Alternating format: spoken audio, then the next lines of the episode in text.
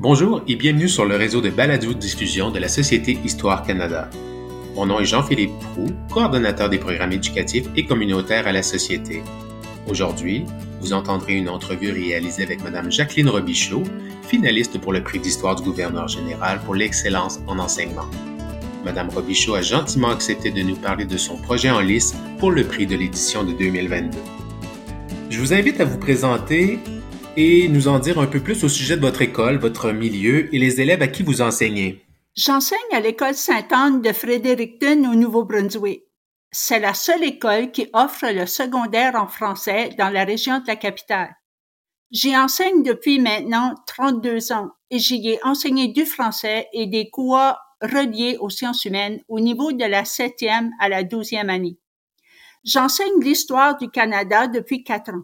C'est une école communautaire entrepreneuriale, c'est-à-dire qu'on y favorise le lien entre la communauté et l'école et où les élèves sont appelés à développer leurs compétences ainsi que leurs projets de vie et de carrière.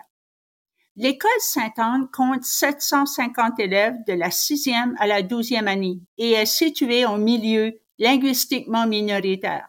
C'est un milieu très stimulant non seulement pour les élèves, mais également pour les enseignants qui bénéficient de la confiance nécessaire de la part de leur direction et des parents pour mettre en œuvre notre créativité afin de favoriser la réussite de chaque élève. D'ailleurs, ceux à qui j'enseigne l'histoire sont en onzième année. Ils ont donc 16, 17 ans et proviennent d'une population scolaire très diversifiée et multiculturelle. Jacqueline Robichaud, pouvez-vous nous dire comment votre projet est né? Et nous présenter ses grandes lignes. J'ai toujours pensé que c'est en marchant dans les bottines des autres que l'on comprend mieux ce qu'ils ont vécu. Alors c'est ce que je m'efforce de faire avec mes élèves, c'est-à-dire de leur proposer des projets pour rendre les concepts abstraits le plus concret possible à travers la manipulation. Je cherchais une façon concrète de leur présenter l'histoire des Autochtones et de la naissance de la loi sur les Indiens et de ses conséquences.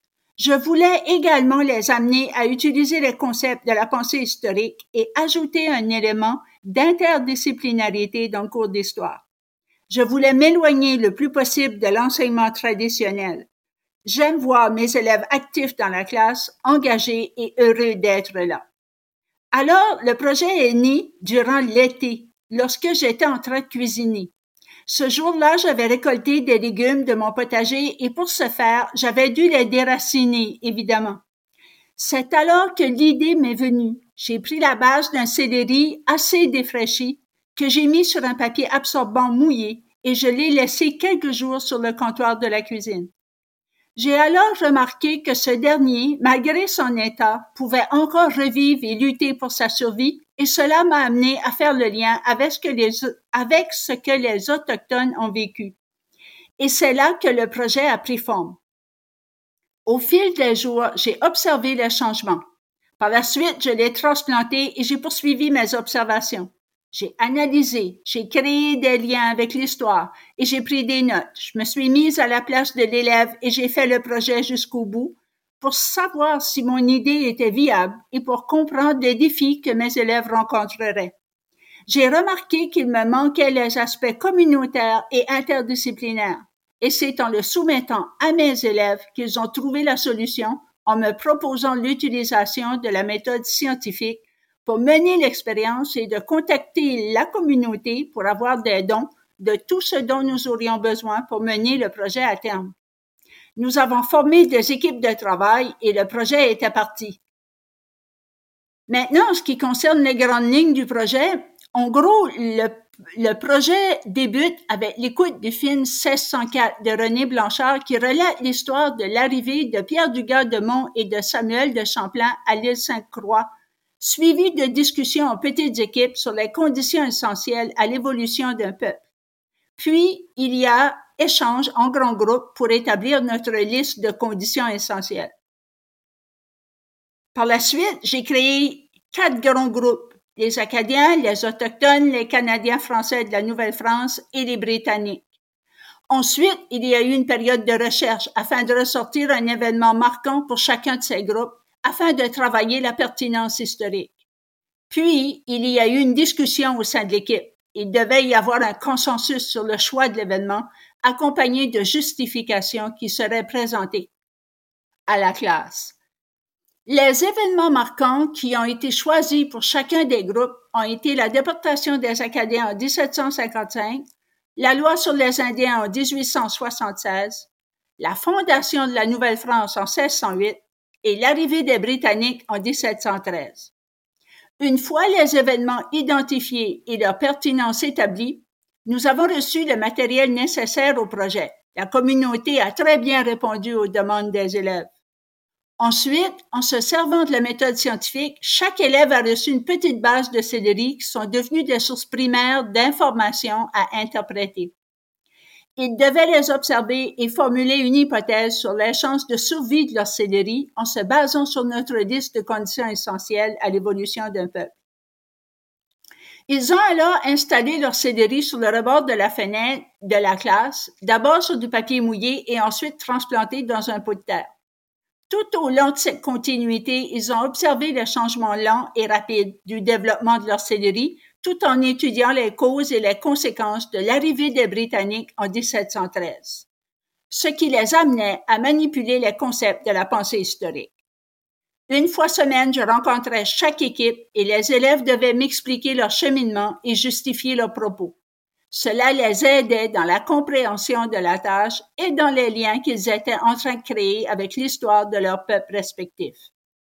Pour terminer, ils devaient comparer ces trois sociétés entre elles à trois époques différentes, identifier lors du choix des événements marquants et produire un PowerPoint dans le but de présenter leur travail à la classe. Jacqueline, quel objectif avez-vous atteint et quels résultats avez-vous obtenus avec ce projet? D'abord, les objectifs. En partant, je voulais mesurer un résultat d'apprentissage parce qu'étant professionnel de l'éducation, je dois d'abord m'assurer que les apprentissages soient faits et mesurés, d'avoir des traces évaluatives de l'apprentissage de mes élèves parce que nous sommes redevables envers la société, les parents et aussi envers les élèves eux-mêmes. Donc, cela a été, je dirais, la colonne vertébrale du projet. Pour atteindre mon but, je voulais utiliser un processus d'enquête qui amènerait mes élèves à développer leurs compétences socio-affectives, cognitives et aussi communicatives. Je voulais également y inclure les aspects communautaires et interdisciplinaires tout en me servant des concepts de la pensée historique. L'objectif était de taille, mais je peux affirmer qu'avec ce projet, j'y suis arrivé. À l'aide de cette comparaison des sociétés, les élèves ont appris l'histoire des Autochtones, le pourquoi des conséquences intergénérationnelles qui existent encore aujourd'hui en lien avec le racisme systémique et la raison de l'importance de la réconciliation ainsi que leur rôle comme citoyens de ce pays dans ce projet de société. Parce que nous avons tous un rôle à jouer dans le mouvement de la réconciliation, même si nous n'en sommes pas les principaux responsables et c'est le plus bel objectif, je crois, de mon projet. Maintenant, les résultats. Compte tenu de la situation dans laquelle ce projet a eu lieu, les éclosions de la COVID-19, combinées avec une grève de la fonction publique qui ferma les écoles du Nouveau-Brunswick pour le reste du semestre et causa la mort de nos les résultats ont été très positifs. À mon avis, c'est ce que les élèves ont vécu qui est important, beaucoup plus que les projets qu'ils m'ont remis.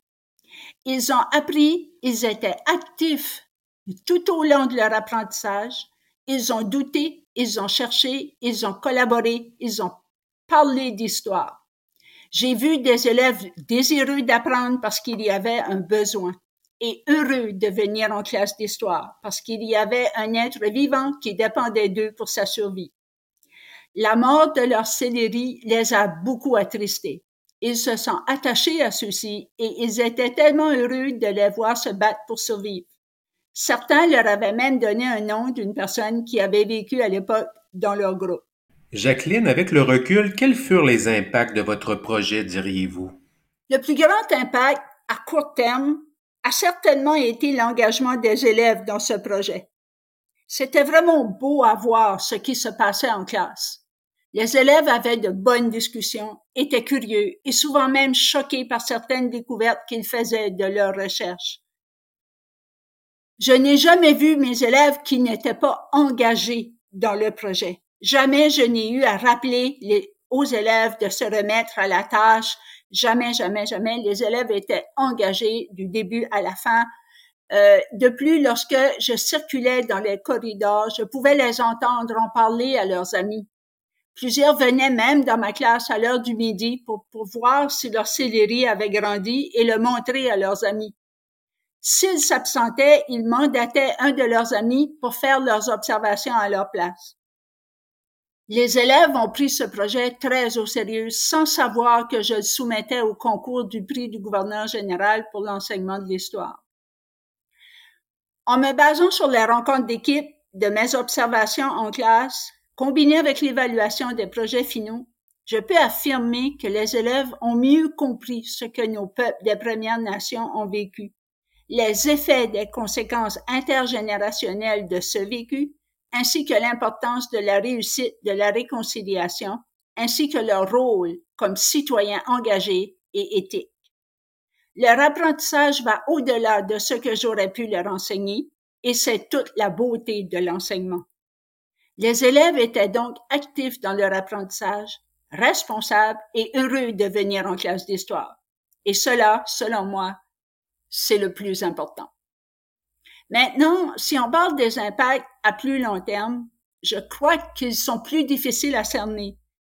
Mais j'ose tout de même espérer qu'ils deviendront des adultes qui seraient, qui seront capables de penser critique, créative et excusez-moi, et novatrice face aux enjeux comme le racisme systémique que vit la société canadienne et qu'ils désireront s'impliquer pour changer les choses pour le mieux afin de construire une société beaucoup plus inclusive. Et je suis très fière d'y avoir contribué un petit peu parce que je crois que la véritable réconciliation avec les peuples des Premières Nations passe par l'éducation et que c'est de cette façon qu'en tant qu'enseignante, je contribue à changer le monde. Jacqueline Robichaud, nous vous remercions beaucoup pour cette entrevue. Mon nom est Jean-Philippe Prou coordonnateur des programmes éducatifs et communautaires à la Société Histoire Canada. Vous venez d'entendre une entrevue réalisée avec Mme Jacqueline Robichaud, finaliste pour le prix d'histoire du gouverneur général pour l'excellence en enseignement.